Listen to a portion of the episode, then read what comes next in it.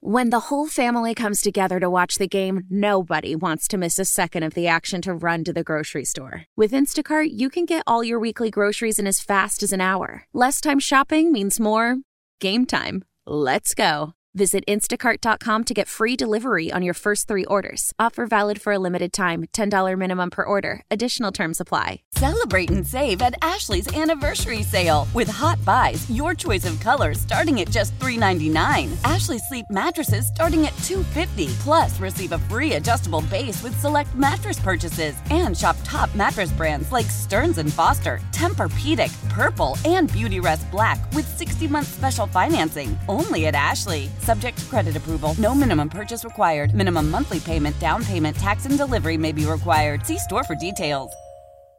Uh, we are joined now on the Harbor One hotline by Aaron Schatz. Uh, he is the chief analytics officer at FTN Fantasy. He's previewing these uh, super wild card weekend matchups. Aaron, how are we doing? Hey, man, I'm good. We uh, we understand you uh, now. Do you do you know Christian per- Ar- Arcan? You know uh, Aaron personally? I know his people. Oh, so you guys Yes. you guys have similar people. You run in the in the same circles. I Yeah, see. we got so we got similar people.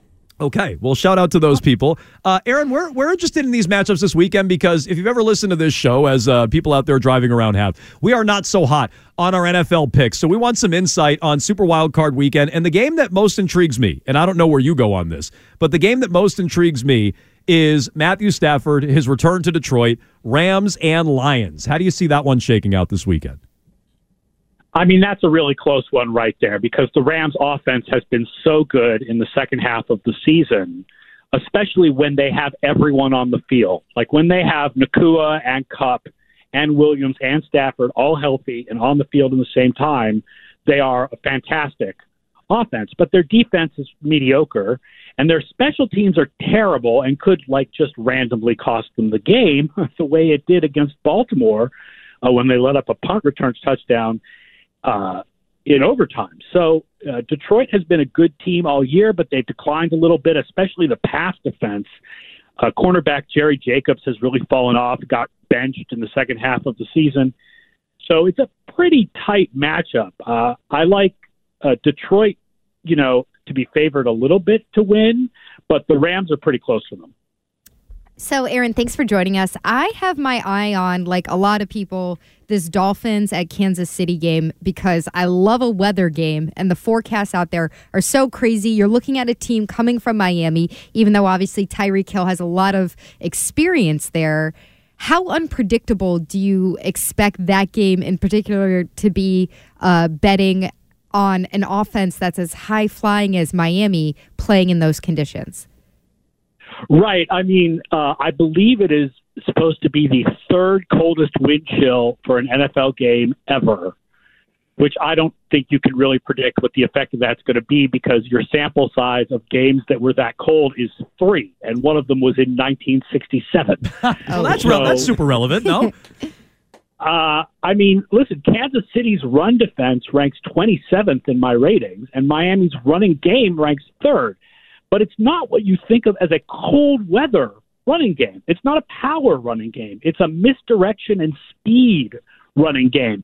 So I don't I honestly have no idea how the cold is going to affect that because it's such extreme cold. We just never see games like this. Aaron, as uh, Jones just told you, we had a very bad year picking games. About as bad as it. We tried everything. We tried Costanzaing ourselves. We tried all of it. Nothing worked. Uh, we were very, very bad. So let me just ask you a general question here. What's different about betting playoff games than regular season games? I mean, I honestly don't think that much is different. It's, you know, the same teams are playing each other. You have to look at how they've played recently. You can't just look at the whole season. You want to look a little bit at the trend line of the last couple of months. Um, obviously, the bye week matters. So that's, but that's next week, right? You want to give a little bit of a boost to the two teams that had the week off and got everybody healthy. Uh, but other than that, I don't think playoff games are particularly closer than regular season games. Even though I like underdogs this week, I think you know, you bet them like you bet the regular season. You look at the matchups and you look at these games and you look at how good these teams are and you figure out compared to the spread, you know, which way to go. Why do you generally like underdogs this weekend? You said that. Why why do you feel that way? Yeah, my my ratings just have the teams closer together than I think the people who make the the lines in Vegas. have the teams, in, in part because my ratings have San Francisco and Baltimore so far ahead that it makes the other teams are closer together by comparison. So, like for example, you know Buffalo and Pittsburgh, that line is ten points. I think it's moved to nine and a half at this point. In a snowstorm, like I understand that Pittsburgh is missing. I understand that Pittsburgh is missing T.J. Watt, but given the inconsistency of the Buffalo Bills, how hard is it to imagine that the Steelers can stay within nine points of them in a snowstorm? So one uh, one other game that I think is going to be fascinating from one perspective with the quarterbacks in quarterback experience is the Browns and the Texans. You have the Texans with rookie quarterback C.J. Stroud, who's been having a fabulous year, and then you have the Browns with Joe Flacco, who's had this surprising resurgence with that amazing defense on the other side. When you're betting a game like that, how much do you weigh the experience of a quarterback against a rookie quarterback that appears as talented? As uh, CJ Stroud looks?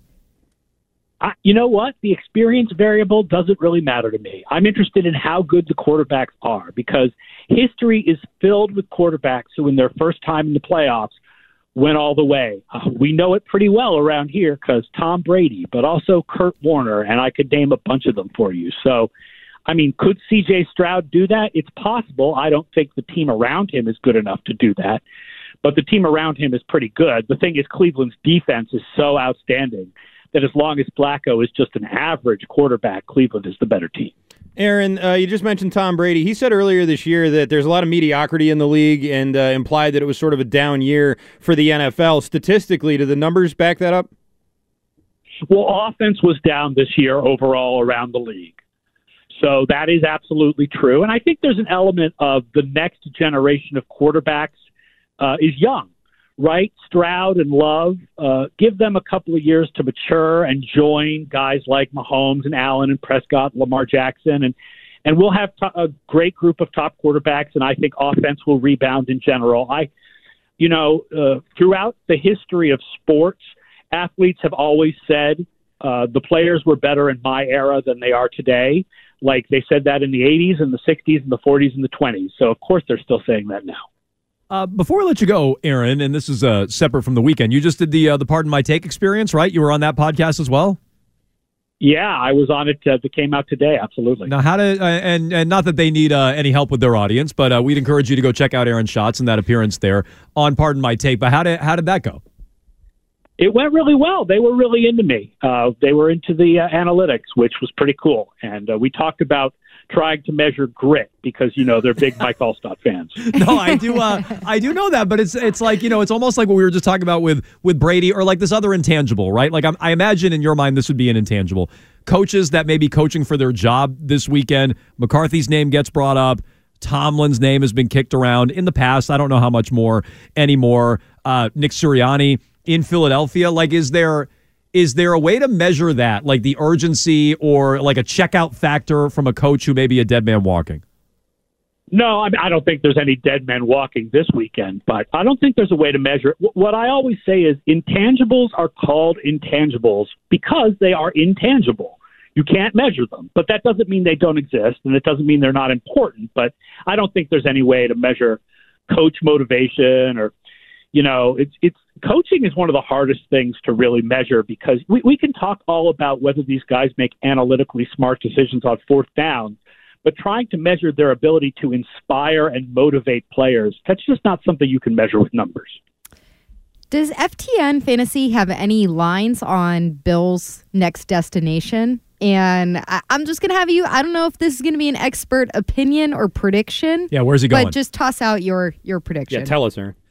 Tell us where we going. don't have any lines. On, we don't have any lines on that. I, I don't think Atlanta makes sense because uh, I feel like the best place for Bill would be a place where there is a young offensive coordinator who runs a modern offense and a quarterback already in place. So what Bill can do is run the defense and the locker room. So I think the best place for him is the Los Angeles Chargers. I'm afraid that if he went to Atlanta, he'd bring in his guys. They'd run his offense, which is pretty old school. They'd get some kind of caretaker quarterback to run it who was pretty unexciting, and they'd just go eight and nine. Okay, well, I, uh, if you're if you're not convinced on Atlanta, we can direct you to Ryan Garvin's parody song earlier today. Belichick went down to Georgia. Uh, you can seek that out, Aaron, on your own time. He is Aaron Schatz, the Chief Analytics Officer, FTN Fantasy. Thanks for joining us, previewing this weekend's matchups. We've been very hung up on Bill and his future and Jerod Mayo coming in, but it's good to uh, get a look at those games on Super Wild Card Weekend. We appreciate it. Hey, thanks for having me on, guys. All right, Aaron, Thanks, Aaron. Aaron Schatz, as all our guests, joins us on the Harbor One Hotline. Why? Why? If you have T-Mobile 5G home internet, you might be hearing this Why? a lot. Why? Every time your internet slows down during the busiest hours. Why? Why? Because your network gives priority to cell phone users. Why? Good question. Why not switch to Cox Internet with two times faster download speeds than T-Mobile 5G home internet during peak hours? Okay. Stop the whys and visit cox.com slash 5G home for details. T-Mobile prioritizes certain T-Mobile phone users over home internet users during of congestion. Celebrate and save at Ashley's anniversary sale with Hot Buys, your choice of colors starting at just $3.99. Ashley Sleep mattresses starting at $2.50. Plus, receive a free adjustable base with select mattress purchases and shop top mattress brands like Stearns and Foster, Tempur-Pedic, Purple, and Beautyrest Black with 60-month special financing only at Ashley. Subject to credit approval. No minimum purchase required. Minimum monthly payment, down payment, tax, and delivery may be required. See store for details.